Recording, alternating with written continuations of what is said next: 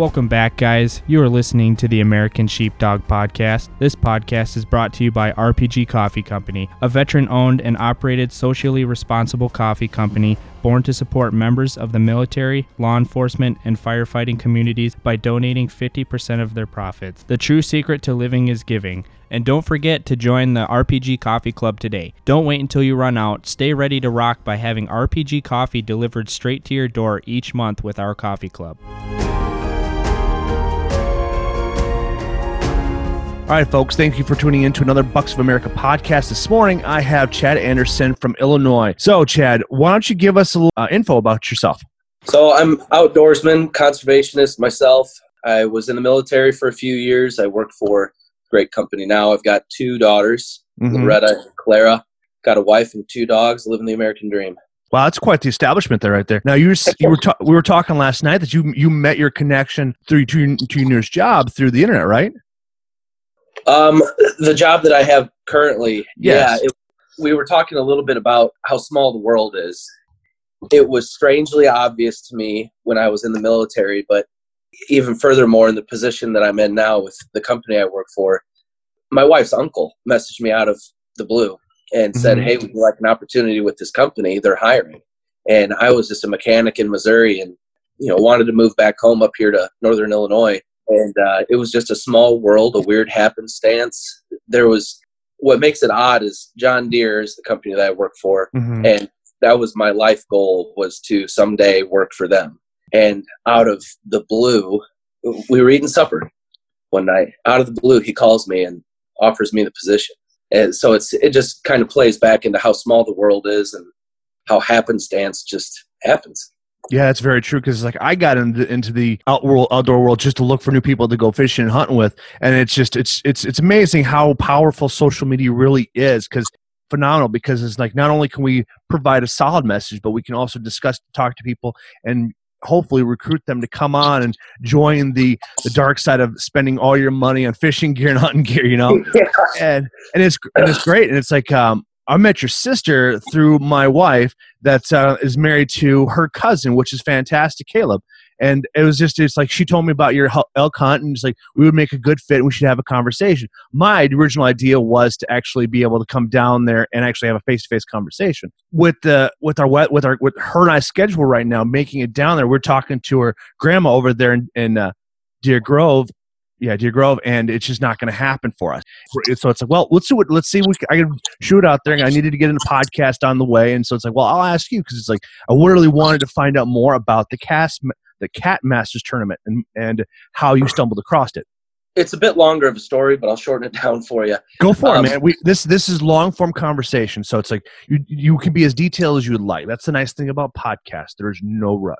Perfect. Well, I met the guy through uh, again through a mutual friend. Um, his name's Brandon Hackard, and uh, he's out of Sterling, Illinois. Anyways, he had signed up and already went through the loan process and everything to get a 2019 Sea Arc Easy Cat, and it's probably the biggest boat that you can consider a catfishing boat or a professional grade catfishing boat. I ended up talking to him. Me and my, our mutual friend ended up having a conversation that led into getting real serious about the tournament series. Um, getting into not only local tournaments but away tournaments, tournaments that are on bodies of water that we've never even seen before or heard of, let alone fish. And uh, he's got state of the art electronics, Humminbird, humming, Humminbird and Garmin. He's got LiveScope, pan optics. He's got all of the the important stuff that you would need to be competitive, especially in a, a tournament like Lake Texoma's Cat Masters Classic. That's it was the premier prestige catfish tournament in the nation, and to date, it had the highest payout in history I was reading; it was like twenty five grand, wasn't it? forty thousand dollars. Holy is a- cow! Their uh, yeah, their um, I guess their their media presence, social media presence, is still in the work. Nothing against Cat Masters, but there it, it is hard to read based off of their website and their Facebook profile. Uh, but it was forty thousand dollars. I mean, they had first place, first and second place, I believe, had to take a lie detector test to actually qualify for the money. It's Okay. it's, it's pretty wild and crazy thing. But backing up to getting into that tournament, Brandon had talked to me about it and knows that I'm a serious fisherman, especially catfish. That's what I grew up on. That's where I hang my hat. And uh, he asked me if you know if I'd be comfortable taking a pocket full of money and throwing it at a tournament that we don't even you know know anything about really.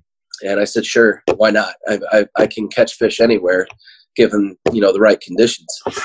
Later on, I'll tell you that there was horrible conditions and everybody, even professional guides that guide on that lake every single day, weren't catching fish. So we we bought some more gear. Uh, it was a blue cat mainly. Blue cats were what were winning that tournament. And blue cats, I don't know if you're familiar with. Oh, I am.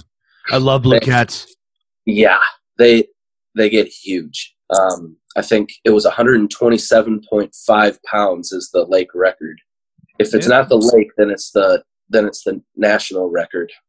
Um, blue cat, huge fish. Yeah, it is. To say that I was undergunned on that would be an understatement because the biggest fish I've ever caught was a mid 40s flathead.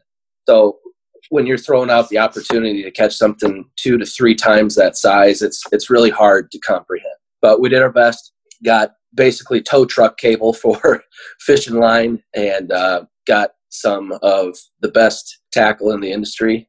And we set off. It was me, Brandon, and my best friend. I guess I could consider him family, Taylor Richards. And we all three went off. There was another group from around here that, that also trailed with us down there that were also fishing it. We got down there and it was it was just poor conditions, but that's fishing. It was interesting to see see we, we grew up fishing on rivers here. You know, you, you always know where the current's coming from. You always know in the deep water, then you'll find them up on mud flats or on brush. There's only so many places catfish in general like to hide, especially in a body of water with current or powerful current like a river.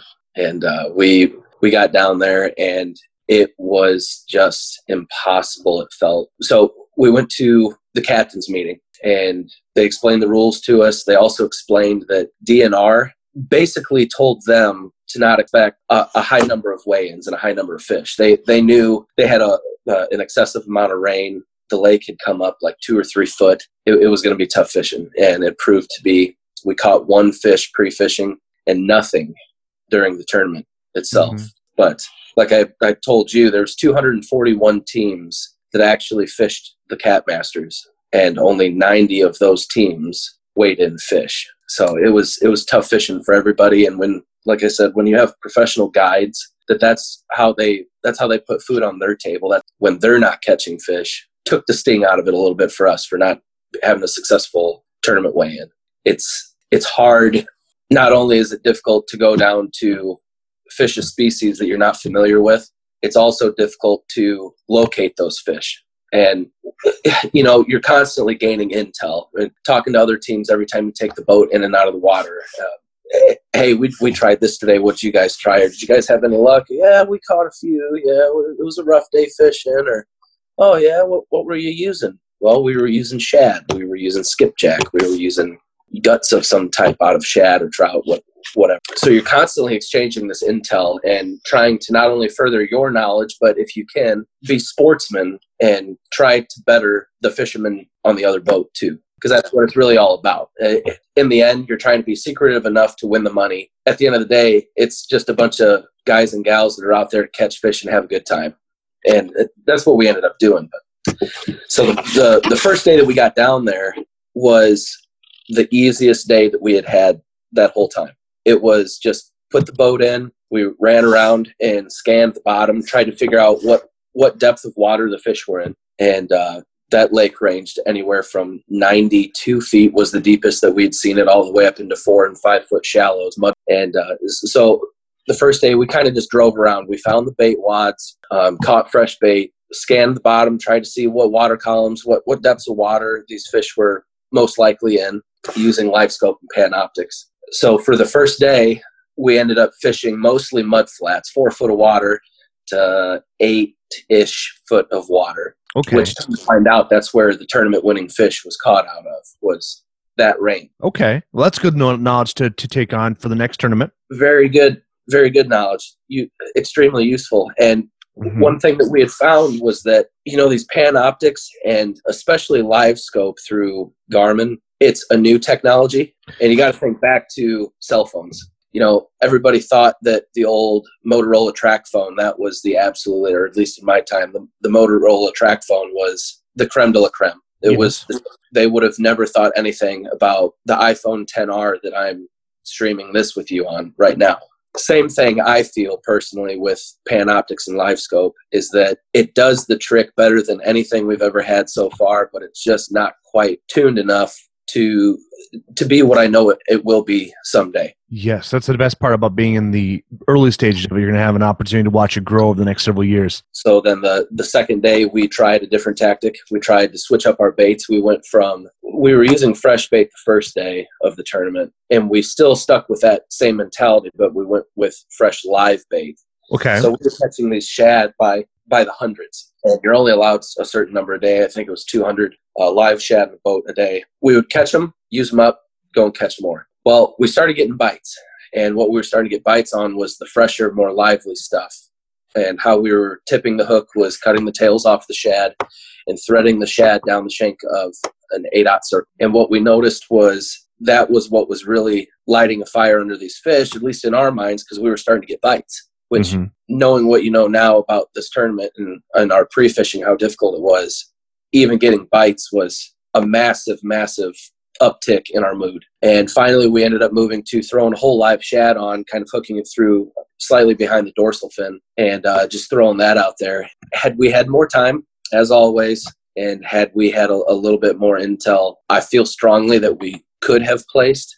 But that's that's always a shoulda, woulda, coulda type issue there. It's understandable there. I can understand that. So now you guys had some difficulties in the beginning because you guys, because we when I first talked, we wanted to get three you guys in front of it. So you were having some boat issues. Yeah, so we were having, you know, when you make a thousand mile hike from one place to another, your trailer takes on issues, your truck. You know, we we had it was a brand new boat and trailer, and it was a, a 2017 Chevy Silverado that was pulling it. It wasn't like we were using the bare bones minimum. We had everything that we could, but inevitably run into issues. Trailer trailer bearings getting hot, power trim tilt on the engine, some of the electronic and how they're wired. He has i Brandon has iPilot on the front of his boat for a trolling motor. And basically, mm-hmm. for those that don't know, that's you have a remote control in your hand. When you deem it necessary, you hit one button, and that trolling motor on the front of the boat goes up, dives down into the water, and it acts as a mechanical anchor. We had issue after issue with that. The the batteries weren't charging, the electronics weren't syncing up. So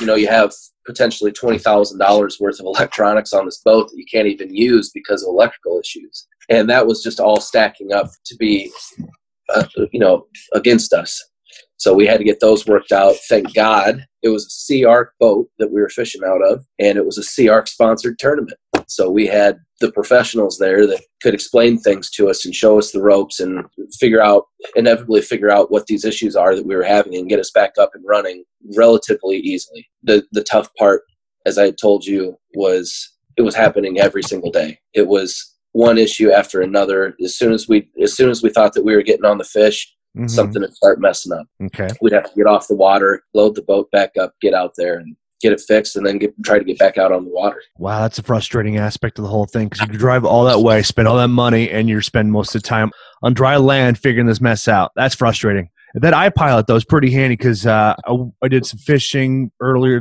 this October in uh, oh, Lake Okoboji in Iowa, and uh, these two guys trolled this 50 yard radius there and he just pulled up uh, crappies and such. And then it's like then the, then the, after we went back and fished the same area, we couldn't catch anything because they, they caught all the good fish in it. But uh, when it comes down to a large group of guys, I can understand the frustration trying to like the event there. You said 90 boats actually got uh, caught, caught something. What was the biggest fish caught? I want to say I'd actually have to go back through the the standings, but I want to say that it was a mid 70s blue cat.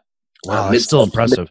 Pound range. Oh, it was each weigh-in day. They had a holding tank. See, when when you catch the fish and you bring them in and weigh them in, they then become property of tournament board, whoever's putting on the tournament, and hmm the local wildlife and fisheries conservation police. It becomes their property, so they do with them what they see fit. And most of the time, most of the tournaments that I've seen, especially the big ones, they will keep most of your eater-sized fish and have a fish fry on the last day for the anglers and all the spectators. Now, the bigger fish, I would say from your 30 pound range and up for this specific tournament, they kept in a live holding tank. Again, spreading the message of conservation and all that. The little kids were coming over. They were able to look at fish that weighed two or three times more than they did.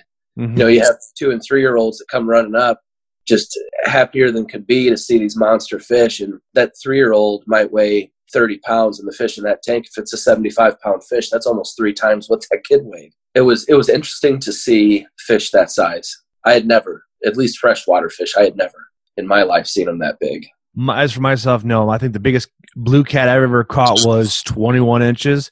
Now it's out of the Cedar River uh, in northern Iowa. There, so there's um, I like I'm used to river fishing myself when it comes down to catfish, and my always go to was stinky chicken liver or stinky chicken because I just love that. And it's like, but the weird thing is though, is like the best time to catch big cat is at night. Like, like some of the biggest ones are nocturnal, and that's the only way to catch them. But when you start from your day starts at seven a.m. to three, it's like, well, a lot of the big cats are not moving as as often, especially especially when you're seeing with all that extra rain that you got, because that really throws a loop in it. Because I fished, uh, well, for an example, here a couple years ago, we had the elite Bassmaster Series here in La Crosse.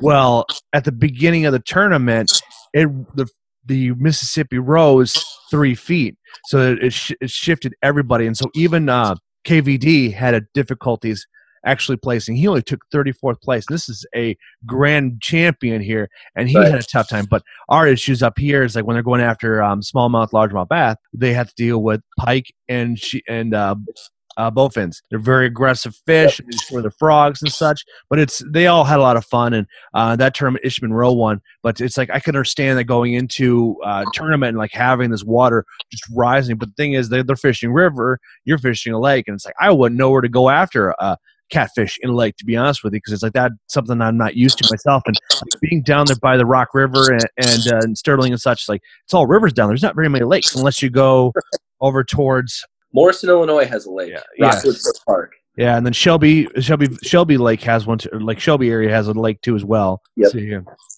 There's Lake Powerton that's got blue cats on it in it too. It's a hydro dam cooling pond or something mm-hmm. like that.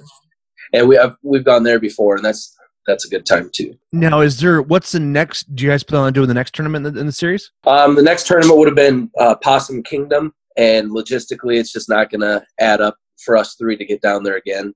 Mm-hmm. Those big tournaments are difficult, especially when they're far that far away from us. Where is that at? Where's Pop Kingdom? Yeah. Yes. Uh, it's very very close to Lake Texoma, and Lake Texoma borders Oklahoma and Texas. It's I, I don't know the specific region or the or the uh, the specific location rather, but I do know it's out by that that is a, that is a trip because that's still several hundred miles away, especially with that's the seven month old and then your your six year old and a wife. It's like you got to have some type of a work balance there, and especially still got to work as well. Now you we were you were messaging me this morning talking about stand place. That's that was a real issue you were having. Um, can you elaborate on that? Because it's like I have no idea what you're talking about. so stand placement, and I'm not gonna act like I'm some professional on it because I'm not, or else I wouldn't have had issues with it this year.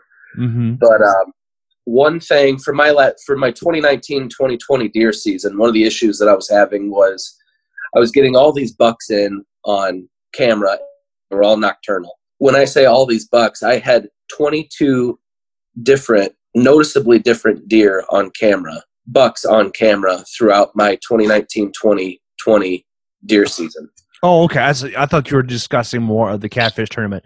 Okay, so I will we'll, we'll follow up with that later down the road here. Now, last year I fished um, Lake uh, Lake Okoboji during uh, Mother's Day weekend, and this this is a, a, big inaugural fishing for a group of guys that my dad fished with. These guys have been doing this for 15 years, and they have a consistency of at least 15 to 20 guys showing up during this five day period. They start from Wednesday to Sunday. Well, that weekend we were there, they had a a catfish tournament. I don't know if they're going to do it again, but Lake Okoboji is not that far away, and it's a and it's a very challenging and fun lake. It's just like it's just nice you need a bigger boat because for some odd reason this weekend is, is weird because it's like they'll either have fantastic weather 70 degree weather 80 degree weather or we had weather like we did last year 35 mile an hour winds 30 like 40 Right. degrees the high and like you're bundled up to the core um Yep. the fishing wasn't so so so we and like the, the, those guys i didn't get out there until friday or thursday night and then and then i fished or no actually i got out there friday fished friday afternoon which was the best day of them all because it was actually nice and warm outside and uh, we didn't uh, we didn't catch much of that. And my dad my dad caught one uh, yellow bass, and it's like I looked, at it, I was like, really, we kept this. The May fit the May trip, fishing trip for these guys is just for getting out of the uh, getting out of the house, um, getting away from the wife, kids, grandkids, and just hanging out with everybody. And there's just it's just they just drink an awful lot of uh, whiskey or Fireball, whatever they going. It's it's it's an absolute blast, and I want to roll that into your your hog hunting trip because you said you got 16 guys that you like to like you guys to try to get together and do this big event. Yeah, so it started off uh, three summers ago. Good buddy of mine, Michael Holloway, uh, he had called me up one day and said, "Hey, um, my wife just surprised me for my birthday with a hog hunt trip." Mm-hmm. and we talked about it, you know. And he goes, "I'd really like you to go with if you can one afford it and uh, two get the time off from work." I said, "Well, I've I, I don't even know where to start with hog hunting. I've never done it." He ended up talking me into it. We went. There was a big group of us. I think that trip was 13, 13 out of the the 16. The feral hog issue down in the in the Gulf South, or actually the entire South, there's enough light that's already been shed on the issues down there. But for those that don't know, they are there by the millions. Feral hogs are an extremely invasive species, and the reason that they are pig's gestational period, basically from when it becomes fertilized to when it has its offspring, is three months, three weeks, and three days. When you have a growing population that grows by one th- over a third, over a third of the year, you can see how it can just balloon into an out of control species. These companies, these guide services down there, really, it's like the Wild West. They let you do whatever you want. However, you want to harvest these animals, you're more than welcome to try it and do it within reason. They don't want uh, they don't want you to, to wound the animal and cause it any type of unnecessary harm or pain. You still want to make a clean, ethical kill. But as long as you can do that, they could care less what you're doing. We did some research on it. We researched what the best weapons were, and that's basically any, any rifle, any high powered rifle of any type. Mhm. I took a I took an AR-15 chambered in 223, and I took a 30-06 Remington 700 bolt action 30-06. Other guys took AR-10s. Another friend of ours took a 6.5 Creedmoor. There were shotguns there, uh, slug guns. So we go down there, and at Monteith Ranch is the company that we go through, and the guides there, Josh, who is the ranch boss, Mhm. he is the nicest when it comes to southern hospitality josh is the guy it, he is the picture of what you would consider southern hospitality Mhm. he would give you your shirt off his back without knowing your name competitive smoker smokes meats to say that that was the best the best smoked meat i've ever had in my life is an understatement there's nothing that i've even come close to comparable and i like to eat and i like to eat good food Mhm. and I like to eat his good food. But uh, we so we got down there and they kind of explained explained the law of the land to us, and they were the ones that were really driving home. It was it wasn't so much that they were there to take your money and provide a service, but you could tell that they, that they were really bothered by this feral hog issue. 3,500 acres of just high fence, and that wasn't even the entire ranch. That was just the area that they were targeting to get these feral hogs out of so they can begin to fix that land for the uh, exotic species that they kept inside of that high fence. So they were really driving home the issue that listen, this isn't a you're not we, wouldn't we don't want you to trophy hunt for a 300 pound boar or a you know a 250 pound sow. We're really trying our hardest as not only a company but as a state, state of Texas, we are really trying to eradicate the species. They don't have an issue with them being around. They have an issue with the damage that they cause. Feral hogs cause millions of dollars a year in damage to agricultural land and businesses. So to say that you're going to go down there and only selectively harvest one or two of the biggest pigs, you're still going down the right path, but they want a full eradication. they had 13 guys from Northern Illinois that were ready to do that. The first day was just an abs. It, it sounded like the Civil War. It was just from the second that you could hear the drone of the drone of the side by side that they drop you off in. As soon as you can hear that go out of earshot and hear the bass die down in the exhaust and see it go up the other hill on the other side of the, the canyon, those pigs were already right out there. No bait, bait, corn. It, it didn't matter. It was it was like ants on an ant hill is the best way that I can describe it. And from the time that I was dropped off and could not hear or see the side by side that I was dropped off in, I started pulling the trigger. And it was just one after another after another. Now, I've been born and raised in Illinois my entire life. When you're hunting, the most exciting hunting when it comes to pulling the trigger that you can do is waterfowl. That's the time that you're going to get the most trigger time. That's when you're going to that's when you're really going to be able to hone in your skills working a gun. Nothing, again, just like the catfish tournament, nothing in my life had ever taught me, no one or nothing had taught me how to react when, you know, you have 35 or 40 live targets running around in front of you. Mm-hmm. And so I just started pulling the trigger and I had, I had dropped quite a few of them. I think I had five the first day. And that just, that was all across the board, a shooting fest out there. And it was a great time. It was cheap I think their rates then were 450 bucks. That included lodging, and this was also back in 2016. Their rates have since changed, but that included lodging, food, three square meals, three Texas sized square meals a day by them, some beer for those that are legal, the processing of the meat, which they're not processing it down into sausage or pork chops or anything like that. They're processing it down in it by quartering it and skinning mm-hmm. it for you but it was it was a great time and it really opened our eyes up from a conservationist standpoint why it's imperative that we don't let the population get up into northern illinois or the midwest area and they they already have they've already made it up here um, when you call a deer in in illinois now to report a tag they ask you how many feral hogs you've seen they also ask you how many wild turkeys how many bobcats things of that nature but feral hogs is on that list because they're wanting to keep an eye on it too. Because mm-hmm. conservationists and conservation officers understand that once a handful of them get in here, it's a matter of time before it's a, a real issue like what the South is experiencing. Yes, I can completely agree with that because Wisconsin just had their first announcement of feral hogs someplace here. The DNR has not released any more details on where some of the sightings have been because they don't want to uh, they want to keep an eye on it and kind of control it yourself because they right. don't want to turn into a problem. And so it's like they're, and so that's where they're kind of keeping a, a tight knit group, which I can understand, but allows them to figure out what they can do and maybe utilize the population in that area. It's like, hey, we're all the guys that like to go hog hunting. Like, let, let's get a bunch of people to take care of it because one, I really like uh, Missouri's plan of conservation because they don't allow hunting season. It's only trap only. You have to be a contractor to do it, but I think it's a very smart strategy from it because this way then it, it has an opportunity to actually get lower because it's like with hunting you allow the chance for profit. When you have profit then it's like they're not going to kill everything off that's done. Right. Unless you have like an outfit like yourself where they have this beautiful land they want to cultivate for better product. It's just that one that's what they want to do, but it's all high fenced. Down Missouri and Iowa and Illinois, it's all very wide open and stuff like that. And it's like I would hate to hit a big pig like that because it's like I've explained people like what you explained to me, like how fast they grow and like if, if anybody wants to do more research into it, you can just look at um, books from Steve Rinella, his podcast, his TV show about how it all breaks down because it's like the same thing that's in Russia is the same thing here. Same. And if you ever meet a pig that's small, it's because it's underfed essentially because you just get right.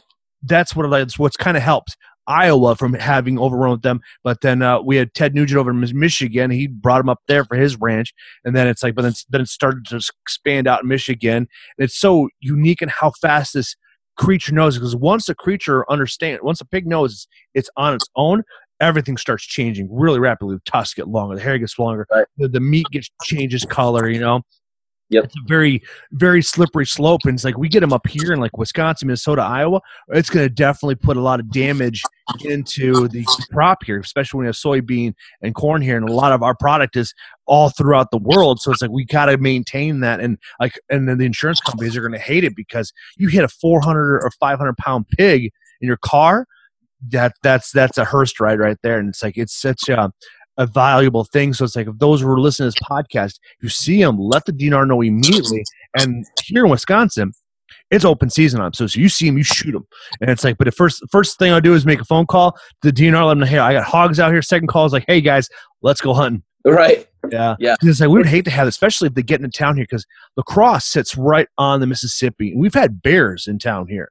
And so it's like we it's like we have bears in here. I hate to see having hogs in here because we live right next. We're right on the Mississippi, so it's like if it, the Mississippi freezes over, that's just easy pathway to get through in and out. And we have a lot of parks in this area, a lot of bluffs and such.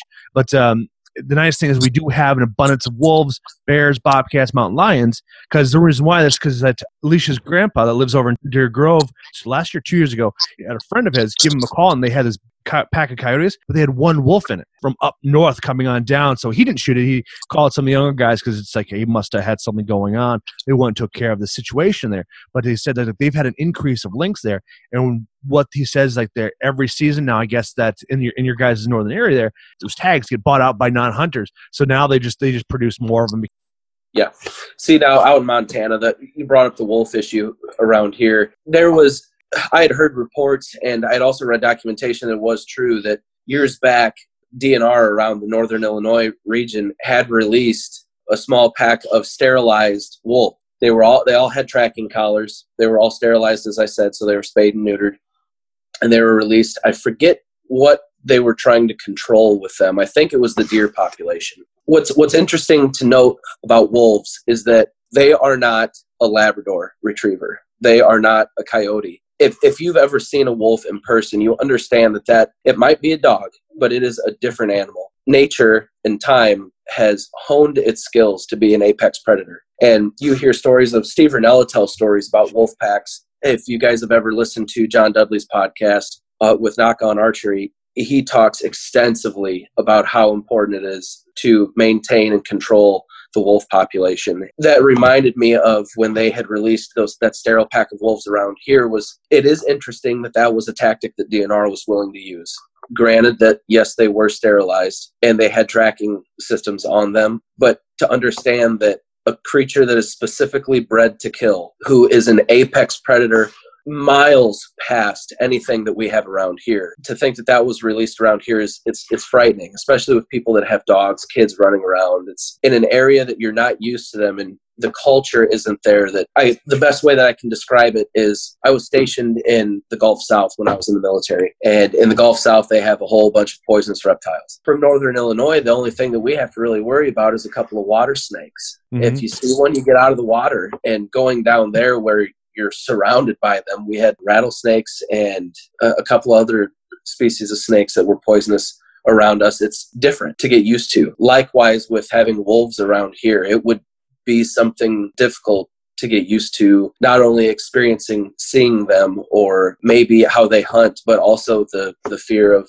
being hunted by them. But my eye on out here because it's like I know there's some legislation that they want to open up a wolf control plan for Minnesota, Wisconsin, and Wyoming. I guess Randy Newberg could discuss this because he was all on board back in the 90s about bringing them back to a manageable level. But then it's like then he saw the real darkness of the the left starting from like the 70s and 80s all the way up today, a lot of our culture that we introduce our kids to is a lot of talking animals. So they have this different perception from it. And trying to bring them into today's standards of hunting, because like you and I, I've grown up around hunting for for whitetail, cottontail, pheasant, squirrel, all that fun stuff. We had to show these millennials a new way of looking at it, and I, I think that's why food has been a very positive thing. I try to avoid a lot of grip and grins. I like to find stories, and, and when I have people submit their stuff to me, it's like I want to know about the story behind it because that's what will bring down the guard. And knock on wood, I've had a very nice community that have grown that really are, are open to asking questions, especially about bear hunting. Because here in Wisconsin, we have this wolf population that, that was not reintroduced. They just came across the frozen tundra and they came down here. What's also pushed the big cats and the bears down here. I mean, we've had bears in Iowa, Northern Illinois. It's their original landscape. We're not used to seeing them anymore. It's one of the things where we have to try to work with them. Um, but anyways, like moving into like the predator control, how do you guys handle your predator control down there in northern Illinois? The main way that we handle it is basically if you see a coyote, try your best to harvest it. Mm-hmm. The issue isn't necessarily as rabid and rampant as it is in other states, but I did read potentially that a coyote, especially a breeding pair of coyotes, can eat upwards of three deer a week per. So that's six deer per breeding couple or breeding pair of deer that they're taking out of our population of the deer herd. When it comes to actually controlling that, um, we're pretty proactive about calling, about the use of calls. Trapping isn't necessarily a big thing up here. Um, it's very hard with the, we don't have main corridors, and that's what makes travel corridors for coyotes. It's all farm ground up here, bone flat farm ground. Mm-hmm. So they're I'm, which I'm familiar with, unless you have the irrigation ditches too, so, which I've seen because I think that's a very popular one because I know my father-in-law talks about it and his dad talks about like how they maximize that, and they also use dogs as well. They found that to be yep. a very efficient way, but it's like it's it's tough to deal with the antis because it's like they don't quite grasp and like why hunters utilize it because it's, it's a, an effective means and it's like it's up until their antis experience something bad happening until they don't quite guess why we we we do this step down from their the wolves and they kill to eat too as well but they're also kind of serial predators of nature. They, just, they kill to eat they just kill for fun too as well. Yes and it's it's they're a damaging species not only the valued species that we harvest deer rabbits pheasants. There was just a reported case in sterling illinois where there was a pack of coyotes that were moving into town. Actually taylor richards the one of my fishing partners his mom had just posted on social media the other day that she lives in town in sterling a town of 10,000 plus people mm-hmm. and had sight, uh, spotted, seen, and heard a pack of coyotes within yards of her house in town. Now, there is an argument to say that we're encroaching on their space, but through conservation and through the means of trapping using dogs, working these drainage ditches, conservation officers keep an eye on that stuff. And when they would see that, that the population of coyotes was to go too far down, possibly be dangerous to the rest of the population and keeping a balance in the ecosystem, they would say something about it. Conservation, for the most part, in my experience, the natural resources that we have around us to thrive. Now, as hunters, we also have to keep an eye on this. Through trapping and using the dogs, that's those are two very successful tactics that we use up here. Mm-hmm. And I've seen them work time and time again.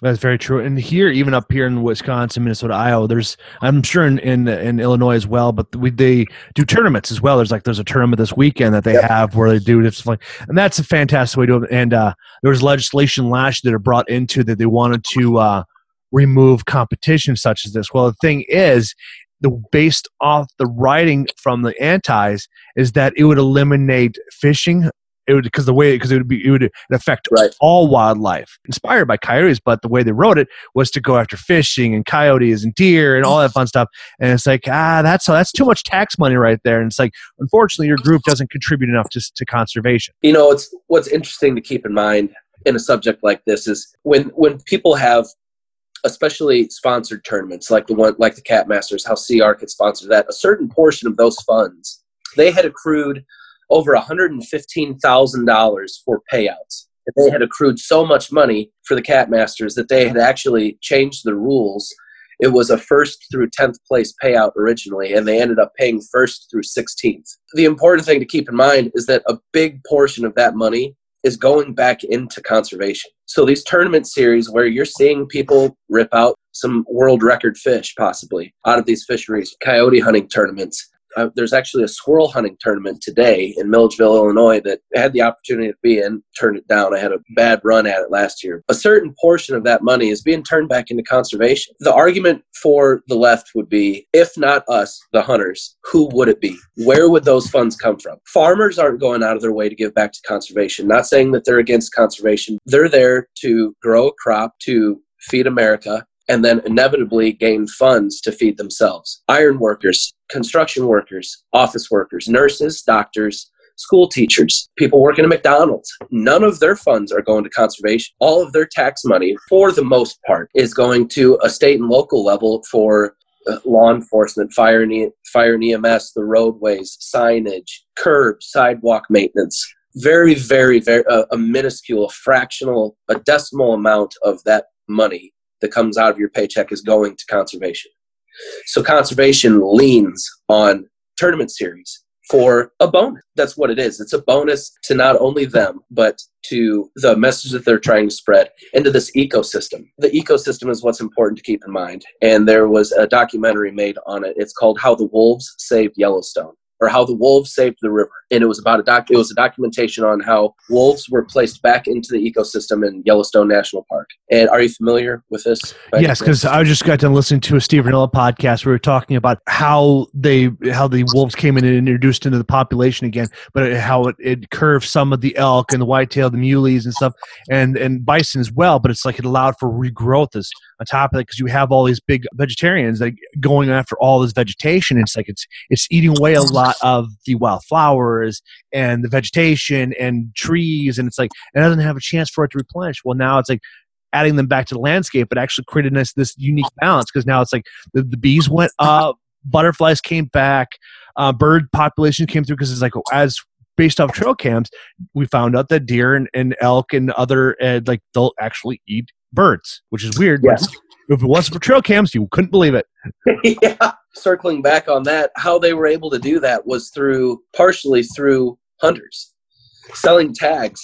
Uh, tag revenue is a major portion of their of their income. Now, a lot of that was through the National Park Service. I will say most of their funds were accrued through Yellowstone's entrance fees and um, mm-hmm. camping, merchandise sales, a, a, very large portion of how they were able to reintroduce those wolves into the ecosystem and all the legalities and sourcing the wolves, the care for them. A lot of that was funded through the park, but a major portion of that was funded through tag sales for bison in the area. And the same thing can be said about the ecosystems local to us in the Midwest and the ecosystems down south in Louisiana. New Orleans, Louisiana, and the, the, the area around there is world renowned for its waterfowl hunting the mm-hmm. Duck Dynasty, for example. A lot of those waterways down there are being meticulously controlled. I have I was stationed just south of New Orleans, Louisiana, and I have a lot of friends in the Gulf South area, locals to the Gulf South area.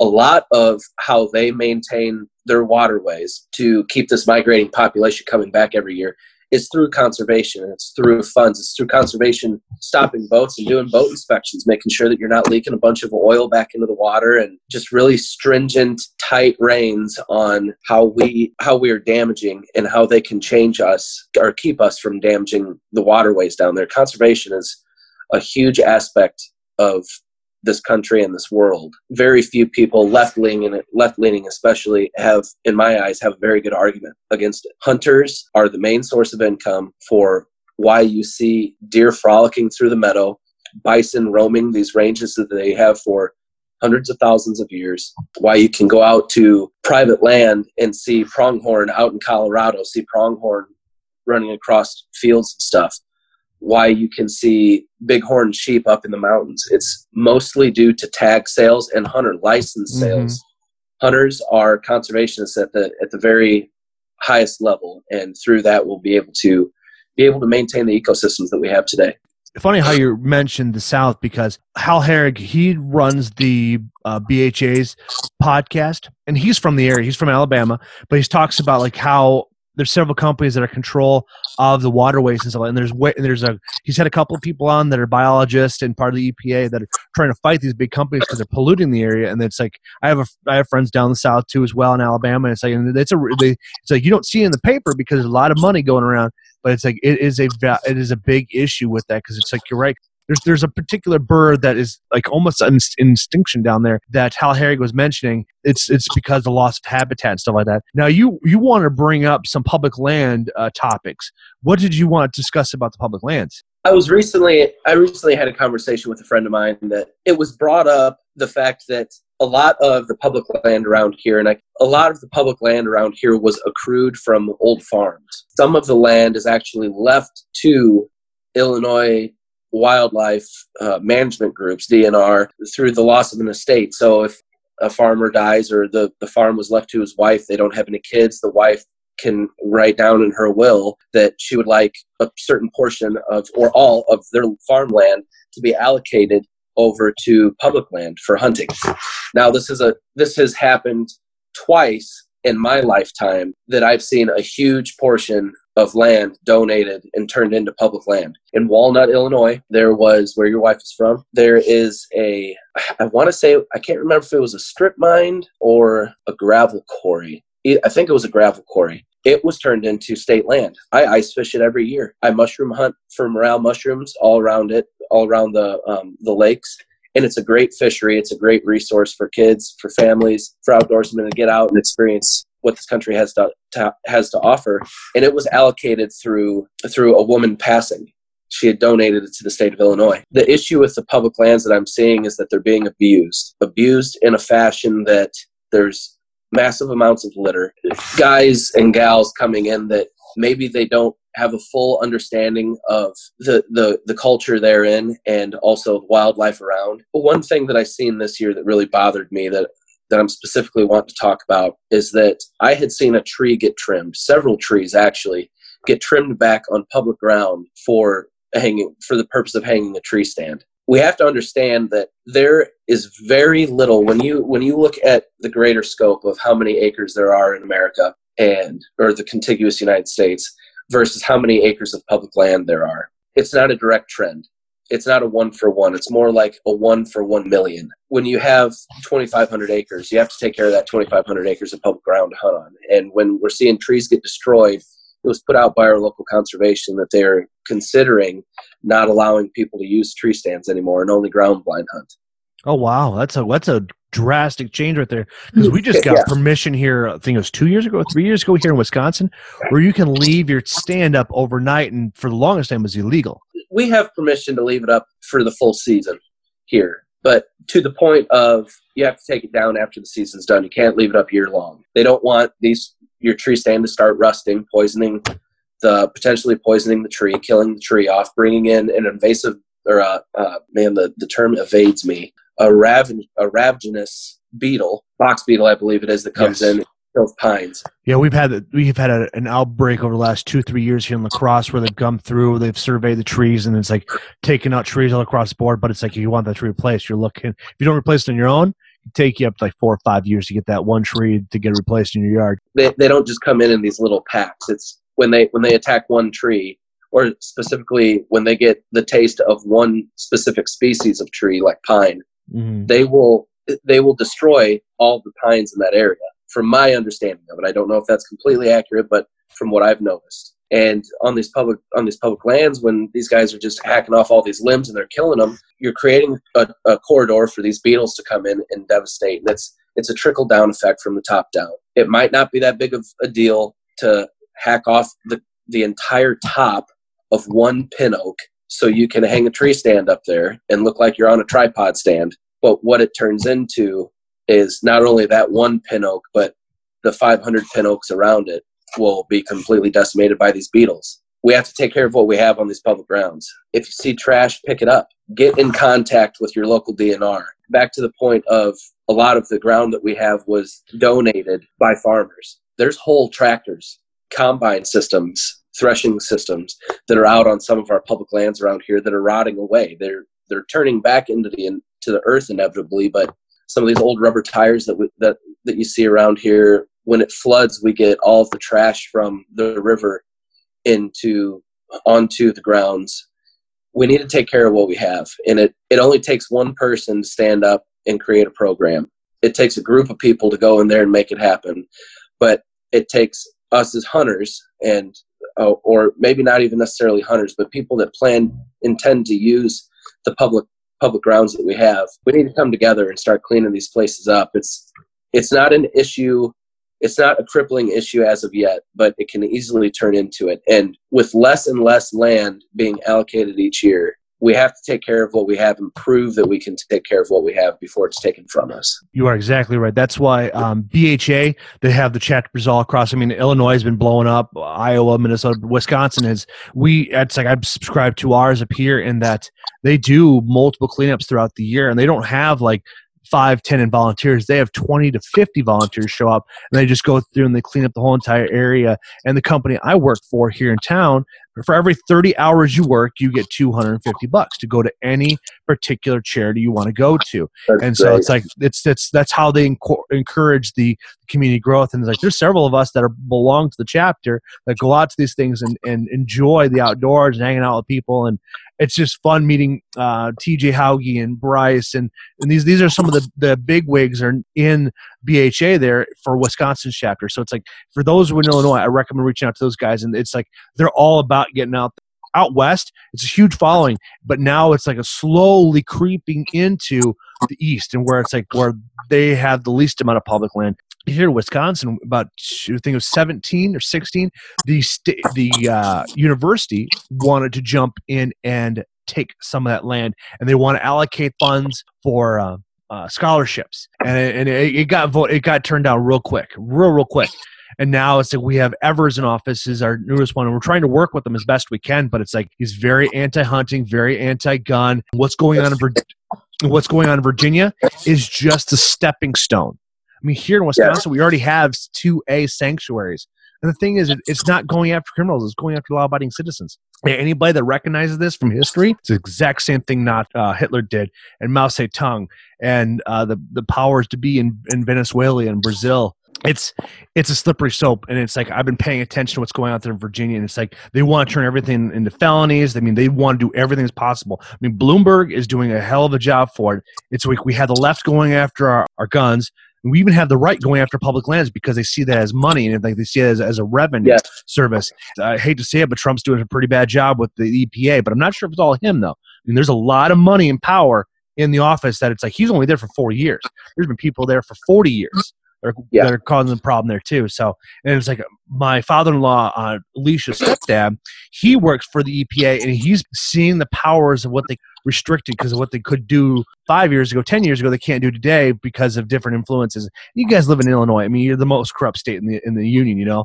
yeah. and it's like I, it's like for those who live there, bra- bravo. But my dad lived in Mendota and stuff like that, and it's like the taxes he would get pulled out, and it's like he's lucky to be part of the union. And it's like the union there in Illinois is like you need to be a union in Illinois because otherwise you will get screwed. Getting back to the land allocation and stuff like that too. It's like uh, I know Iowa here. I think it was 18. I think they did. They on their their thing booklet they put on there they purchased like 25,000 acres. Like that's fantastic. And then Yeah. the cool thing is, is like when you go out west in Iowa, you see a lot more public land access. Over here in the east, uh, eastern side around the Mississippi, not so much because it's prime time. I mean, some of the biggest world class bucks have been shot from Decorah all the way down to Keokuk, Iowa. And then what the DNR's done in Wisconsin, they have uh, farm management land and uh, forest management land. Farm management land is where they, you can get tax dollars to help avoid erosion and stuff like that. And the, the new farm bill that's coming out, I was listening to Hal Herring and the president of Pheasants Forever because Pheasants Forever is uh, headquarters is in Minnesota of all places. You wouldn't you'd figure it'd be in Iowa or South Dakota, but um, they were talking about this new farm bill. It's like they're offering a lot of different services for for ta- different tax breaks. You can get paid for it. They get they can even get paid uh, market value in some areas too. But they show you ways to get um, different seeds and stuff like that to rebuild um, grouse and whitetail and all that fun stuff. So it's a great thing for those who are listening to this to get into it and read this new farm bill because like granted the farm bill is like I don't know a couple thousand pages, but there's so many earmarks in. But there is some va- real true value to the, the the outdoors, and it's like it's because of the lobbying from BHA and some and Pheasants Forever and Rocky Mountain Elk Foundation because these guys were we have rebuilding. I mean, here in Wisconsin, we had the first hunting season last year for elk, and it was the first time in almost a century since we had a hunting season on elk. That's great. Yeah, and so it's a, just a fantastic thing. It's like we're we're making strides, but we keep on reproducing humans. Yeah, it's overpopulation's an issue. Period. Yeah. That's an that's an inevitable truth. Yes. That, uh, we will keep going until we go to another planet, I guess. Yeah. So you were bringing about you had something you have something pulling at your heartstrings about fishing and fisheries and daily limits. Fishing limits. I'm I'm talking about there, at least in my area, Illinois, Iowa, and Missouri, Wisconsin, Indiana. They're very stringent on all of your trophy species: crappie, walleye, muskie, trout, uh, striped bass, hybrid striped bass, white bass. All Mhm. of your trophy species have a, a date, not only a daily limit but a size limit uh, um, on them. Now, a couple years back, I don't know if you're aware of this or not, but we had a pretty big fish kill. There was a, a, a train that had rolled over into the river. It was carrying ethanol, and it had spilled out hundreds of thousands of gallons of ethanol into our river and had decimated the catfish population, all, all species uh, in our river. It had not necessarily wiped them out, but at the time, it had created a massive pocket of uh, dead space in our river. Since then, obviously, it's a river, so the fish from up top will flow down below. It did repopulate relatively easily, but the sizes that we had before, it, it was very common to, to fill up a stringer full of catfish in the lower dam here in uh, Rock Falls in Sterling, Illinois on the Rock River. It was very common to fill up a stringer full of fish, four, five, six pound fish, catfish. Okay. Now you are you are pushing to get three or four of those on your stringer a day, or in your live well a day. I, I want to bring light to this because it's it's a very important topic. Catfishing never was really a big thing back in the day, unless unless you were born and raised on it. The what you always heard that were big were like the tarpon rodeos down south, or the the Bassmasters Classic. Mhm. Um, crappie fishing had when I was growing up, crappie tournaments had really started to to see an uptick in their popularity. But cat catfishing tournaments were going on, but they didn't have any high payouts, especially forty thousand dollar payouts like they do now and more. Circling back, it, with with the increase in catfishing popularity, I see it fit to put not only a daily limit but also a size limit on these fish. And I, I think I, I, I'm no professional when it comes to justifying what sizes should be left alone. But definitely the bigger fish, your your your trophy sized catfish of channel catfish will say of five to six pounds and more. That's your big breeding population. Those are the genetics. They've Mhm. they've gotten this far in life in that river. Those are the genetics that you want to pass on. And also a, a, a limit on the length, no no smaller than 12 inches, so that those fish have a chance to take off. When that when that fish kill happened, when that ethanol came floating down our river, it wiped out that big, large breeding population of those five, six, eight plus pound fish, along with the flathead population. It was nothing back in the day to catch a 20 or 30 or 40 pound flathead. Now, the 40s were definitely more rare than the 20s and 30s. Now, your average is between 5 to 12 pounds, I would say. To restore that particular ecosystem and get this back up to the fishery that it was before, we need to implement something like that. We need to implement weight restrictions, length restrictions, try to try to rebuild the fisheries, not only this fishery but others Mhm. into what they were before. Uh, some of these trout streams, I guess what, what really lit a fire under me was some of these trout streams that you see out west, their ecosystems are so well maintained and not only by the locals but also local conservation. They're so well maintained that there is a daily limit of one or two, uh, a size limit of no smaller than 12 inches, no larger than 25 inches. You try to you try to target those sized fish to try and build up your fishery. And there's not so much of an emphasis put on what some would consider the trash fish, what catfish, carp. People don't understand that carp play a, an extremely important role in a well balanced ecosystem. Carp are recommended when people are building these these massive bass ponds. Carp are an integral part of keeping that ecosystem healthy. And there's no limit on them here. We don't necessarily have an issue with that as we do see with catfish and flathead. For, for us to get back to where we were at a local level here in the Whiteside County or the Rock River area, the Sauk Valley Nation, we need to implement some type of a, a limit like that. on the Illinois River uh, over by mainlands towards Peoria, they had they had a big kill off for Asian carp, the yellow ones. Those that's what we want to see because those the, the, the way their mouths focus, the way they clean up the, the soil and the re- refertilize everything. So that's vital, especially when it comes down to if you want to get down to a smaller level when you get down to mussels and clams. Because like Yeah. Mississippi and stuff like that used to be known for their hatcheries for um for clams, and now it's just like it's gar- it's nothing there. But then again, there's a, it's a highly trafficked area, a lot of pollution in it, and so it's, it makes things a little bit difficult to clean up. In uh, Iowa and Minnesota, we haven't had any major spills. Knock on wood. Starting to look at more ways of putting water back into the land because it's like we spent the last hundred years trying to pull water off the land. Now I want to put it back in, and it's like Yep. I'm just. I was thinking to myself, I was like, we get all the snow, all the stuff right here, but we need to figure out ways to dam off areas, but also to allow backfill to flow out towards Omaha and Texas and Arizona. Like, how can we direct some of this water to them when they're in a drought scenario too? Because like we've had all those fires in California, we could have possibly have another Dust Bowl or fires in Kansas and Oklahoma, Right. Texas, Arizona, and it'd be nice. Like, how can we shift some of that water over there? Because last year we had so much flooding in Nebraska. It's like you couldn't get around um, I eighty or I twenty five, depending on where you're at, because it was so it was so bad. It's like divert some of that over there. And it's like the only downside is very expensive. Well, the, some DNRs in some states have utilized uh, beavers. To, and it saves millions Really? of dollars. Yeah, to dam up certain areas to allow water to flow in different areas.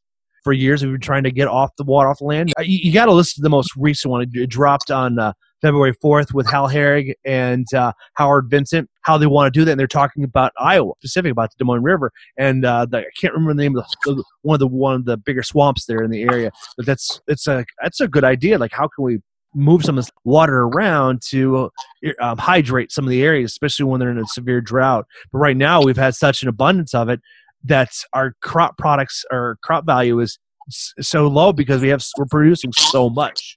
Yeah, and a lot of that's being shipped overseas, which is a whole nother conversation in itself. But it, that's that that's a very interesting point that you made. Is that we've spent farmers have spent a majority of their lifetimes and and the majority of this country's lifetime trying to figure out how to shed water off the land so that they can get in there and uh, harvest their crops in the in the in the fall and plant in the spring through da- drainage ditches and drain tiles and stuff. And it, it is an interesting thought to maybe direct some of that water over to uh, less less moist environments, less environments that have less rainfall a year. That is a very interesting subject. Now, I, I, one thing it's like I was looking through your, your some of your topics we want to talk about tips and tricks about getting permissions on private lands. What are some of your go tos?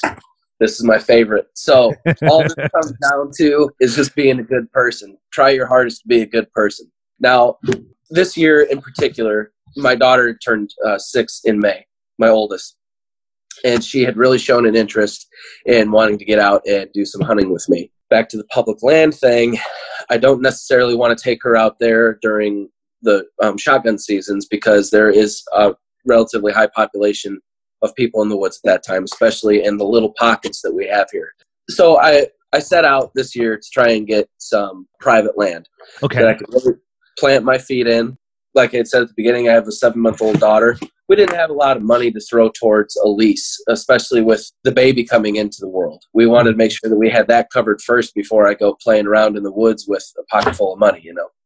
I went out and I got onX Maps. I don't know if anybody's familiar with it, but it is a It's the best tool in the world. Yeah. it is absolutely not only for you to be more successful but for, in in harvesting an animal but for you to be more legal i Yes. can i can say beyond a doubt and with not feeling bad about it at all i have trespassed before obviously not knowingly but with an app like onx it's accurate to within a couple of feet i believe and it, it's it's a game changer. You can pull that thing right on airplane mode, pull it right out of your. I'm not sponsored by them or anything, but I'm just I'm merely I'm spreading the word because it is a tool that everybody needs to use, especially if you plan on walking out into public land or even private land for that matter. One of the benefits of it is that it shows landowners' names. Gaining public or gaining private land comes down, in my eyes, to five steps. Figure out where you want to hunt. Step one figure out what you want to hunt get a game plan together on how you're going what what's your sales pitch to these people that that you're searching out that, that you're reaching out to them to want to try and hunt on their property what's your game plan? What are you what are you going to do? What are you going to say to them are you going to say hi my name's chad anderson. I'd like to have permission on your property. Are you saying hey my name's chad anderson. Do you guys like venison deer meat? Do you guys like rabbits or pheasant or anything like that? And if they respond back to you with a yes, well, how about you give me the opportunity to provide you with a little bit of that this year and harvest a few animals off of your property? Are you okay with that? Are you having issues with beavers maybe? Are you having issues with beavers? Do you do you have a groundhog issue out here? Do the squirrels annoy you? Uh, there's there's a, a a plethora of different sales pitches that you can provide the farmers and the landowners with. The final two things are necessarily how you're going to hunt and who you're going to hunt with. So, how you're going to hunt? Are you a bow hunter? Are you a gun hunter? Are you a trapper? How do you plan on harvesting these animals that you're set out to harvest? If you're a bow hunter, bow hunting is obviously uh, a much quieter, uh, detailed, delicate game than gun hunting. You're trying to pull an animal into, you know, a comfortable yardage for me is under 40 yards. So 40 yards, I can pull back my bow and my setup, and I can accurately hit an, an apple or a, a heart, a heart shot at 40 yards with my bow. gun hunting. I have a slug gun that I can reach out and tickle something at 150 yards with. So what what what do you plan on using? And then finally, who do you plan on hunting with? Now, my dad is um, great man, but he has gone through some health issues, health issues that keep him from walking a lot. When you're looking at the layouts, you know, there's there's nothing more useless than than getting property that let's say that you're um, squirrel hunting. There's nothing more useless than going out and getting property that doesn't have any trees on it. Same thing with if you're hunting with somebody that has some type of a health issue or a, a crippling disease, or maybe they are wheelchair bound. There's nothing more useless than getting property that is only accessed by foot that's a mile walk in. So those those five things you need to take in. You really need to think hard about them get it dialed in, get a get a region dialed in of where you want to hunt, what you want to hunt, who you're hunting with, what you're hunting with, and then finally your sales pitch. This year I picked up almost 700 acres through a damn good sales pitch. Bravo. Thank you. And through through doing that, how I did it and how I had success was I offered my time and services. I offered the farmer who um, not only does row crop but also has horses, some livestock. I offered my time and services to him, and that was my foot in the door with him. Do you? He he bales hay also. I went out there and I helped him bale hay, and it was brought up in conversation that I'm an outdoorsman, I'm a hunter. My sales pitch to him was, you know, how about if you let me hunt your 700 acres of prime land, and in turn I'll come out here and you will not have to pay me for another hour of labor. You call me whenever you need me. If you need me to fix fence, you need me to bale hay, you need me to shovel cow crap. You need me to cut up a tree that fell down. Just feed feed your critters. Whatever you need, I'm here. But in return, my sales pitch is to you that that I'll be able to to hunt your property. And he went for it, and that has worked time and time again for a lot of other people. And yeah. it's just being it's just being personable and uh, you will you will eventually run across another conservationist that just so happens to own a lot of acreage and most of the time when you run across those guys they're like yeah i want you to go out there and enjoy what my land has to provide for your family mm-hmm. a lot of times those are already taken up by somebody when you come across somebody that has a vacant amount of land that nobody is currently hunting you need to jump on it take advantage of the land take advantage of the property but be prepared to give your sales pitch to sell yourself sell what you're wanting to do your message the fact that you're not going to go in there and tear up your prop their property. You'll have your tree stands down and out by the end of season and up at the beginning. You'll help them with anything that they need, and in turn, I've even offered meat to people. That's how I've been successful with private land accruement this year, and it's I, would like to spread the message on that and maybe help people get an idea of where they need to go and how they need to attack it on their end. Bravo. I mean, I, I, that's how I do it too. When I moved, first moved back southeastern Minnesota, I got invited onto this property to hunt and stuff like that through the group of guys. Those guys didn't do anything to help out the farmer. And so what I would do is that in the spring and stuff like my friend and I would go out there and we'd go out there in March, April, May, and we'd go out there and we'd just like we'd, bring a chainsaw with us and we'd go out there. If we saw fences broken, we just did it. And we'd take pictures of before and after. So I'm like, well, this is what we did, and do you like it? If not, we can always go back and change it. And but it was like we came across this, we cut this down, we, pro- we piled up the wood because there's a lot of times like uh, trees would blow over and such. And we'd go out yep. there and we'd cut them up because like he would need to get his uh, tractor or whatever We needs to get back into this dirt deep area because the back of his property was over a mile and a half deep. But it's like to get there, it's all on grass land. We need to maintain this for him so we can get out there to so if he, something bad happens, somebody can get out there to pull him out or whatever the may, situation may be. And also mending his fences. Then on top of the two, he also had two natural springs.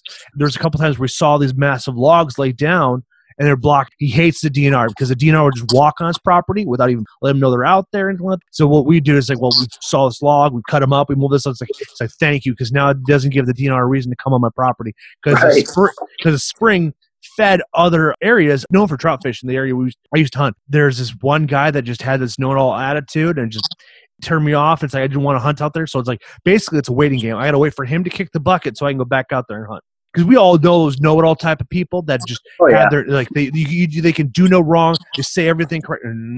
So needless to say, it's like I don't hunt out there. Neither does my best friend that uh, that got me on the property. He doesn't hunt with them anymore either. So it's like now him and his wife and her her oldest son go someplace else to hunt. You ran to the game warden. Break yes. that story down. So I am a, a massive advocate for conservation police, law enforcement across the board, but specifically conservation officers. So this year I did a no no. I got in a little bit of trouble. Not necessarily legal trouble, but I definitely got a slap on the wrist. And I Okay. wanted to share that story and how others could prevent themselves from doing it too. All it was was in the fine print. Me and a friend of my friend of mine went out deer hunting this year. We found a very small patch of public land that hardly anybody knows about. It's not advertised. There's no signage really. There's a, a two car parking lot on the north side of 110 acres that is mostly wood. The, the parking lot is mostly covered by foliage. You can't even see the sign in station. Nobody knows about it, or very few people do, I should say. I had ran into another buddy of mine that was familiar with the area that had shown me this. So that's how I got to know about it. Now, we went down there on, I cannot remember the month. I think it was the first weekend in November. Nevertheless, we went down there and we hunted a day. We walked in in the morning, took everything with us on our backs, walked in, hung stands, hunted the entire day, seen a bunch of deer, took everything down, put it back on our backs, and walked out that night. We we disturbed nothing, we harvested nothing. But the lesson to be learned here is that we did not read the fine print. And this all circles back to the public land talk that we had earlier about you really have to you have to follow the rules and regulations of your area and you have to take care of the land that you're using or else it can go away. It's just like a kid that abuses video games or something or doesn't listen to their parents. As soon as you start messing up your parents could take away your phone take away your, your laptop your your your ipad whatever.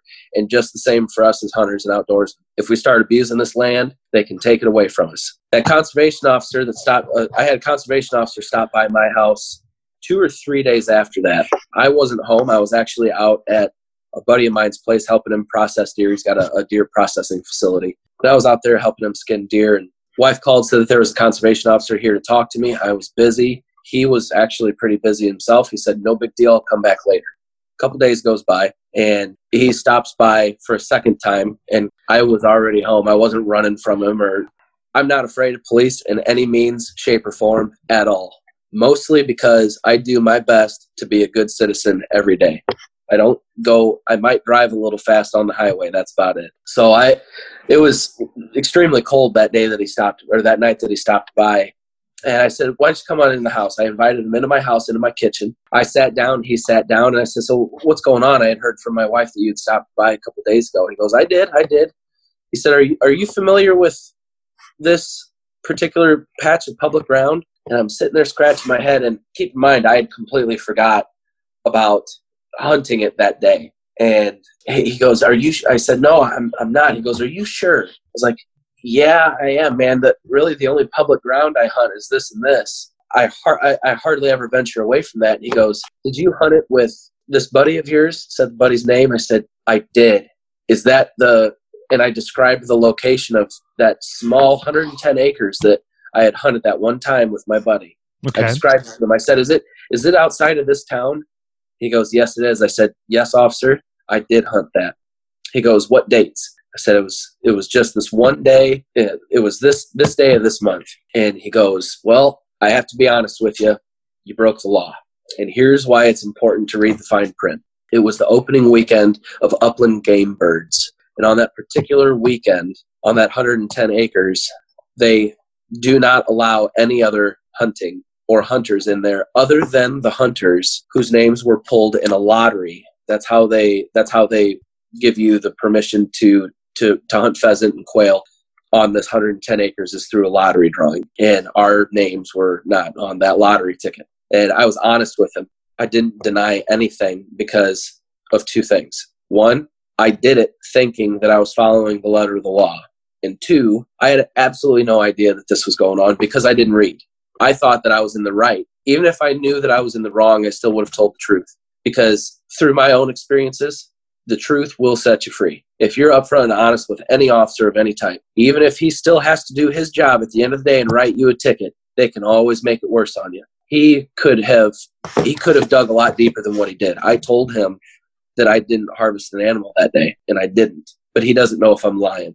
He could have got a warrant to search my house, search my my deep freezers. He would have found deer meat in there from the other deer that I had harvested that year. He would have found squirrel, rabbit, pheasant, catfish, walleye, crappie, he would have found a lot of wild game that he could have interpreted as something that I had harvested that day illegally. Mm-hmm. He could have done all of that, but I was honest with him up front and I said, Yes, I did. He showed me in black and white what the law says and the dates they're following. And I admitted to him to his face in person, Yes, I, I, I broke the law that day. He let me off with a warning, verbal warning. Now, this is the best part. We had probably an hour long con- conversation following on plans that his department has to open up more public ground to people. We had talks about how conservation officers are fewer and fewer and fewer. They're, they're, they're fewer and fewer in numbers. And it's because the big wigs in the government, particularly the left, I believe, are not seeing the importance. You know, PETA is out there to try and stop all all hunting, all all uses of animals, and fishing too. Did you see their new fishing video? I posted on Bucks of America page, and it's like I couldn't believe it. Now they're going after fishing too. It's like a matter of time. Yeah, you can watch the video. It's it's hilarious, uh, but it's also frustrating. I'll have to watch it after this. PETA groups groups there like that have are reaching out by the thousands, the hundreds of thousands, potentially millions. They have a lot of money in their pocket too. And what he was telling me is that they're trying to basically eradicate or do away with game wardens, conservation officers at a, at a local level. They they were more concerned with um, keeping around game wardens on national parks, obviously because they want to see the, the benefit to the animal. The game wardens are there to protect the animals and the ecosystem. But he said that it's there's less and less awareness about conservation police, and went in to tell me that there's five openings that they have in Illinois right now that they can't fill. People think that conservation officers don't make good money, which they do. State their their their pay is comparable to state police, and state police with a four year degree or four years of military experience walk on. You are a string starting lineup, sixty thousand dollars a year your first year. Wow, that's you impressive. you can make now that's regional, regional to here to yes. the Midwest area, Northern Illinois, Iowa, Wisconsin area $60,000 a year, comparable to state police. Who doesn't want to do that? You get to drive around in a truck that you don't have to pay for. You get to carry around some really nice firearms. You get to get some some amazing training, both with he's trained with um, SWAT teams before for when they go into when they find marijuana grows back when marijuana was, was, was illegal in Illinois. Yeah, now it's all legal. Back in the day. yeah, uh, 12 2019. Moral of the story he was explaining to me how difficult it was to get those spots filled. It was more interesting to me because I had wanted to be a officer since I can remember. I actually wanted to be a game warden on Yellowstone National Park. I never knew, and it was never told to me. Well, let me rephrase that. It was told to me it's impossible to be a game warden. There's so so many people apply for it, and there's not that many spots open. That's a lot. Yeah. There are plenty of spots open. I found I did my own research, and it went by state state to state. There was five positions in Illinois. There was six in Iowa, three in Wisconsin, two in Indiana, and the further west and north you went, there was more and more vacancies, more spots open. Now I don't I didn't do the research as to how much they made a year and their benefits package, but you can make a living being a conservation officer and a damn good one at that. And you're also helping benefit the ecosystems, the, the, the wildlife population, and you're also doing the job of a police officer. You're helping protect people. It's a very fulfilling job, and I, I, I just I wanted to bring I wanted to bring that topic up because I think that I think that a lot of people carry the same understanding as I once did before I had that con- that conversation with them. All of my friends around here, for the most part, thought the same way I thought that there's there's no positions and everybody wants to do it and that's just not the case Man, that's that's a really good food for thought right there. It's like uh, my my experience with DNR. I've only dealt with like one or two over my lifespan, but it's like I've always been cordial with them, and I always I always opened up. How can I help you? Busy days. They got lives too. Even where I hunted and fish in in uh, East Southeastern Minnesota, it's like the game wardens there are hard and far and few between you know and especially since they don't they've switched to more of an online registration honor system it's like yeah. you, you don't have that interaction with your community and i feel bad for them because they need that communication so this way then they can find the people that are doing wrong and it's like and that's what hurts a lot of i was listening to uh, Joey Diaz. He he grew up back in the '70s in New York, and you're saying that they used to have beat cops that used to know the neighborhoods. They used to know everybody there. They used to know what's going on. And as we gotten further and further on in the future here that they spend more of the time in their squad cars, but they don't have enough time to actually deal with um, the community, actually getting creating that bond. And it's nice that you've seen since a, since the war on cops has kind of stopped now. And yep. well, at, well, at Bay at least for a period of time until the left get back in the office. Yeah, but, um, until they need something else to, to we're, see, we're, yeah, but the nice thing is we're seeing them getting have a chance to get out to interact with kids and, and being part of the community again, which is great because it's like if something bad happens, I want to be able to go because that's how crimes get solved is because of interaction, you know. Because like nowadays, of statistics of like solving um, domestic violence, uh, theft, robbery, uh, murder has just dropped drastically from the 60s and 70s and even in the 80s because it's like they it's just the, that disconnect and it's like how you pr- approach that officer was just textbook you know because it's like and then the fact that he went through and he, and he explained more about it it's like it's like that's just that that motivated me. It's like what can we do more to help you out to make your lives more efficient so this way then you can get home to your families? Another thing to keep in mind about that too is, and i didn't mention this he stopped by my house at 8.35 at night. Another thing to keep in mind about conservation officers is they're not like police state, state, local, and, and county, police have shifts. You have a first, second, and third shift police department. There's not a first, second, and third shift conservation department. These guys get up in the morning at four o'clock in the morning, go out, do their job all day, and then come back home at eight, nine, ten o'clock at night and do the same thing day in and day out. They fulfill a huge part in the law enforcement community just themselves. There's there's a hand there's a handful of them in the state of Illinois. There's a handful of them in the state of Iowa, Missouri, local states or um, bordering states of Illinois. There's a handful of them to cover the entire state. He said he covered four counties just himself. And we just had Ron Palumbo, who was a longtime Whiteside County game warden. He just retired the other day. They're covering multiple counties by themselves, one for multiple counties, not shifts, not one per shift, that's one all day long. They're, they they have a huge role and they have a huge responsibility, a huge burden on themselves. And it, more light needs to be shed, more money needs to be allocated to them um, through the state and through uh, federal agencies. More emphasis needs to be put on game wardens and conservation officers, conservation police. I agree because up until this conversation, I had no idea PETA was going against that because I've listened to Steve Rinella and Randy Newberg when they sit down and they talk to the Sportsman Alliance and the tactics that they do and the and how they jump around the states and what they do to get after hunting and fishing. Is like there is no leveling with these people. It's like they're going to attack, they're going to attack hard, and they have more money than we do. That's the worst part about. Oh yeah, he put the most emphasis on that particular subject than anything else in the entire conversation. Even the fact that there's these massive vacancies across the state for, for conservation officers was the money that people have to throw, specifically PETA, the money, the financial backing that these outlying groups have that are attacking outdoorsmen, hunters, fishermen. Mm-hmm it's it's an absurd amount and i could he didn't give me a dollar amount so i don't have any evidence there but he didn't seem like he was an uneducated individual and his eyes got pretty big when he was describing to me the financial backing that they have. It's insane. Oh yeah. Let alone let alone the reach. With social media there, there's pros and cons to social media.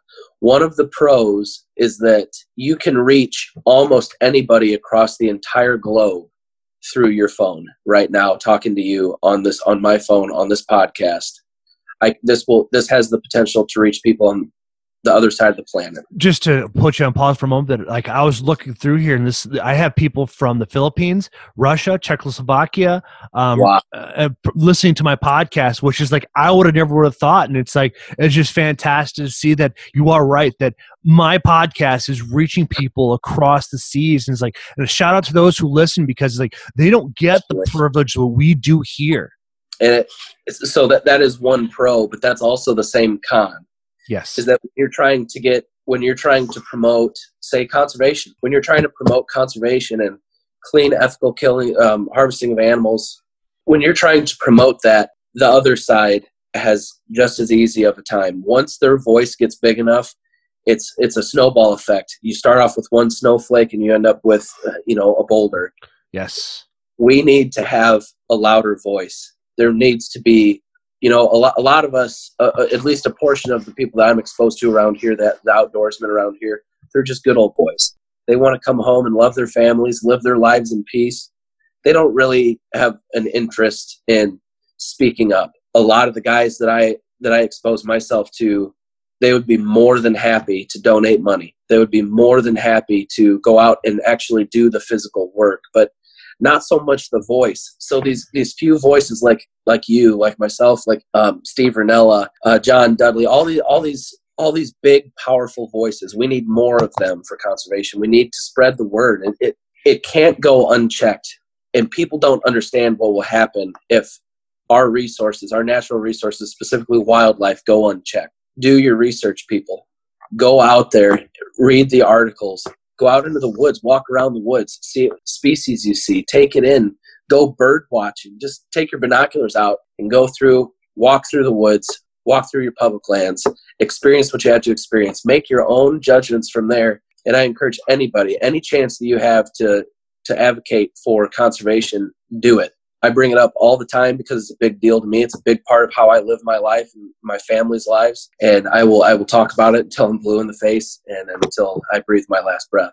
And that's what we appreciate about appreciate about yourself and in your community and stuff like that. I looked about just looked at my phone. I have eleven podcasts or two, or if not more that are all about wildlife and like and the nice thing is that myself um where to Hunt podcast, the Release podcast, the Smackdown podcast. All of us have been on each other's podcasts. We we talk about it on the daily outside of social media, and it's like we just try to bring as much content as we possibly can.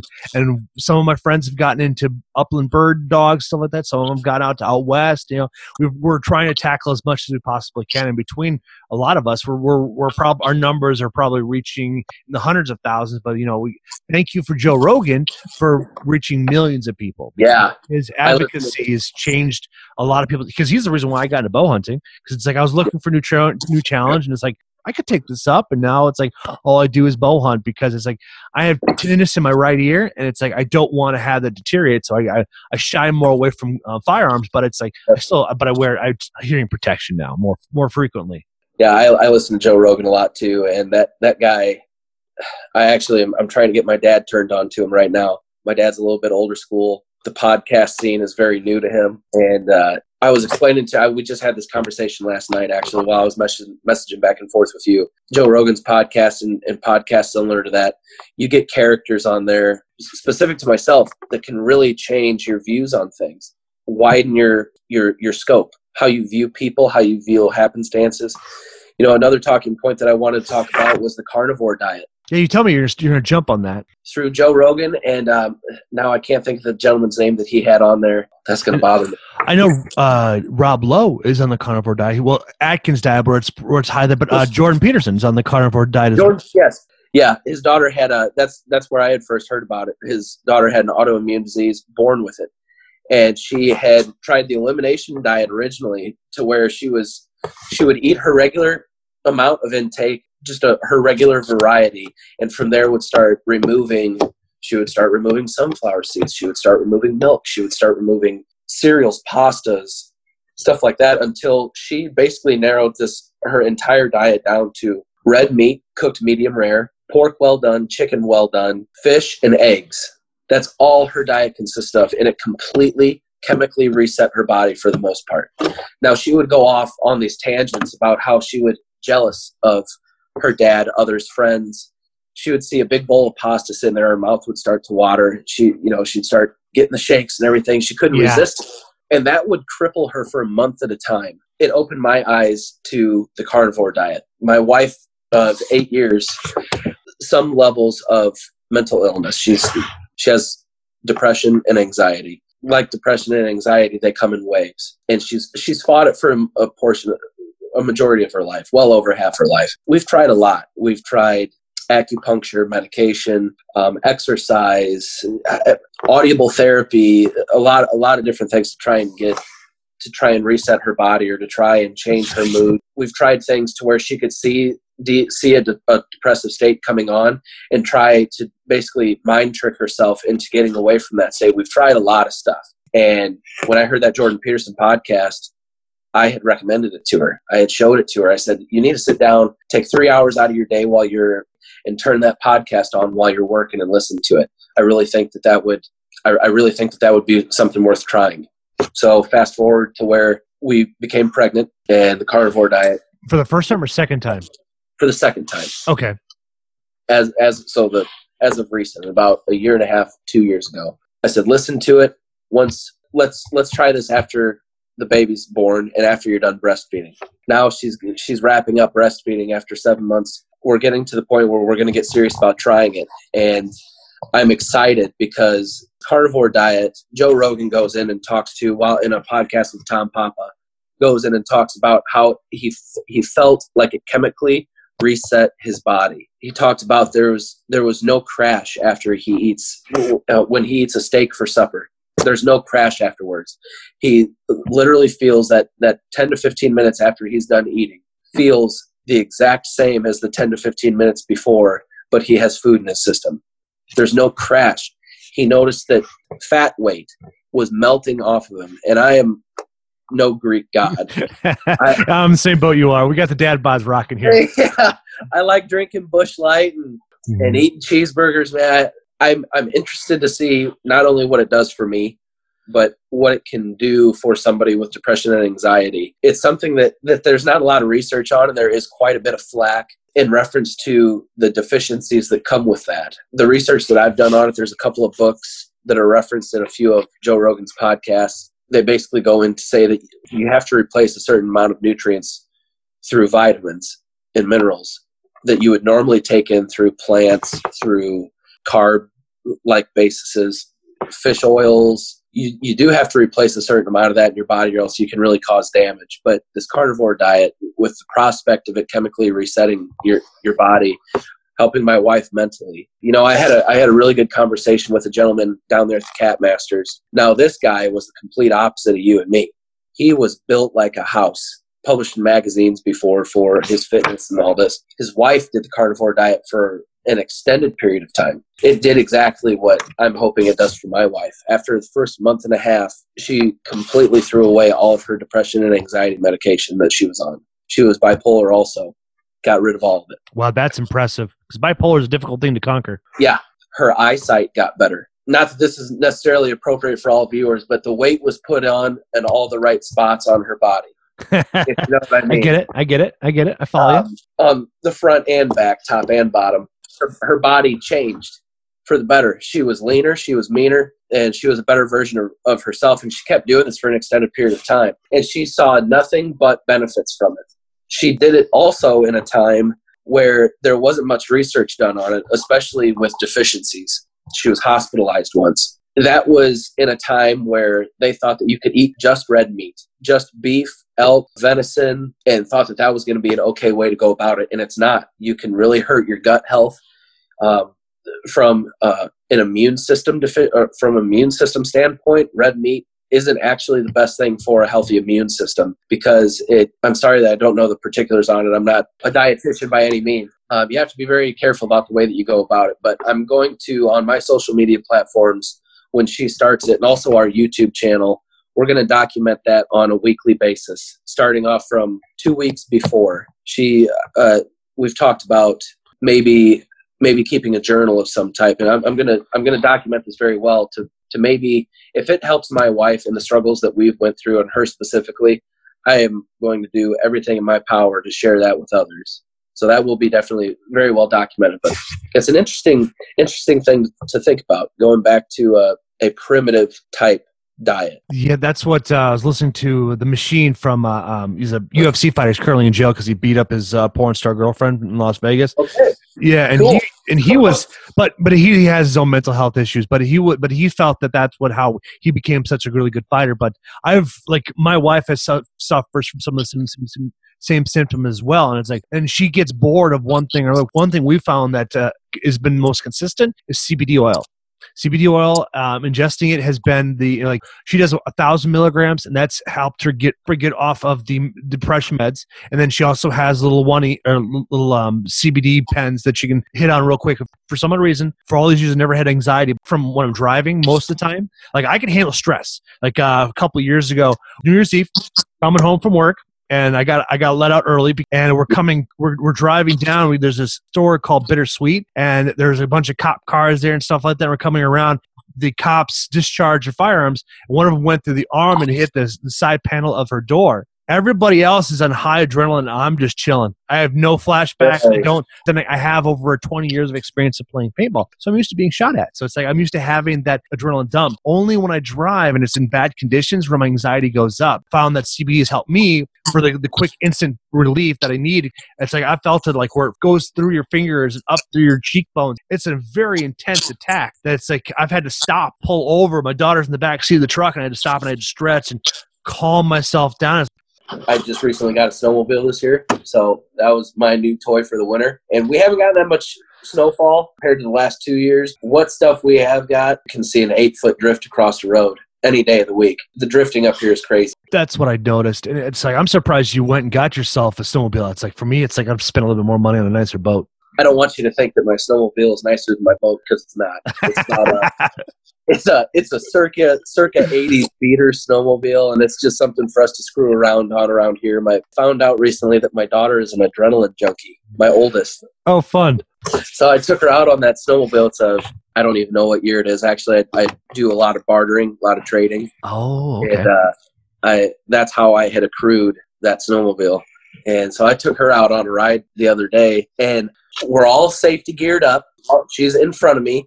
I've got both of my hands on the bars and she's got both of her hands on the bars and I've got her legs tucked into mine. She's if I go off the sled, that's the only way that she can go off the sled. And so we're ditch banging. We're going back and forth slaloming in the ditch and we get up to a field entrance.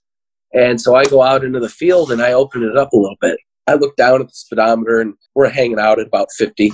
And I hear a little itty bitty from this helmet. I hear a little itty bitty woohoo from out and I, so I, you know, I stopped and I, I turned her head around and I said, "Did you just say something? Are you okay?" And she goes, "Go faster, go faster." I think 50 is fast enough. She goes, "No, I want to go faster." So I circled back around and I leaned back, pulled both of us back a little bit to where the front end would lift up, and she's just dying laughing, up every last bit of it. I've got an adrenaline junkie, uh, six six year old daughter. I could see her marrying a guy with a bike, which which kind of makes sense. Me. It makes sense about my mom now because my dad, before he had me, he, he had like four or five bikes, and as soon as you caught one and was pregnant, it's like he sold all of his bikes. He sold his uh, uh, Roadrunner, and so yeah. anyway, anyways, I'm pretty like we had a great conversation. Do you, do you have any concluding thoughts or anything you want to say at the to wrap things up, or have any words of wisdom? I guess the best thing that I can say is hoe your own row and take care of yourself and others. Be a good neighbor to people. Be a, be a good conservationist. And I think that's the message that I was trying to get across in this podcast the most was I'm an avid outdoorsman and all of my buddies are avid outdoorsmen and we have to take care of what we've got so we can potentially get more. Be good to yourself and be good to other people. That is a great place to end. Thank you folks for tuning in. This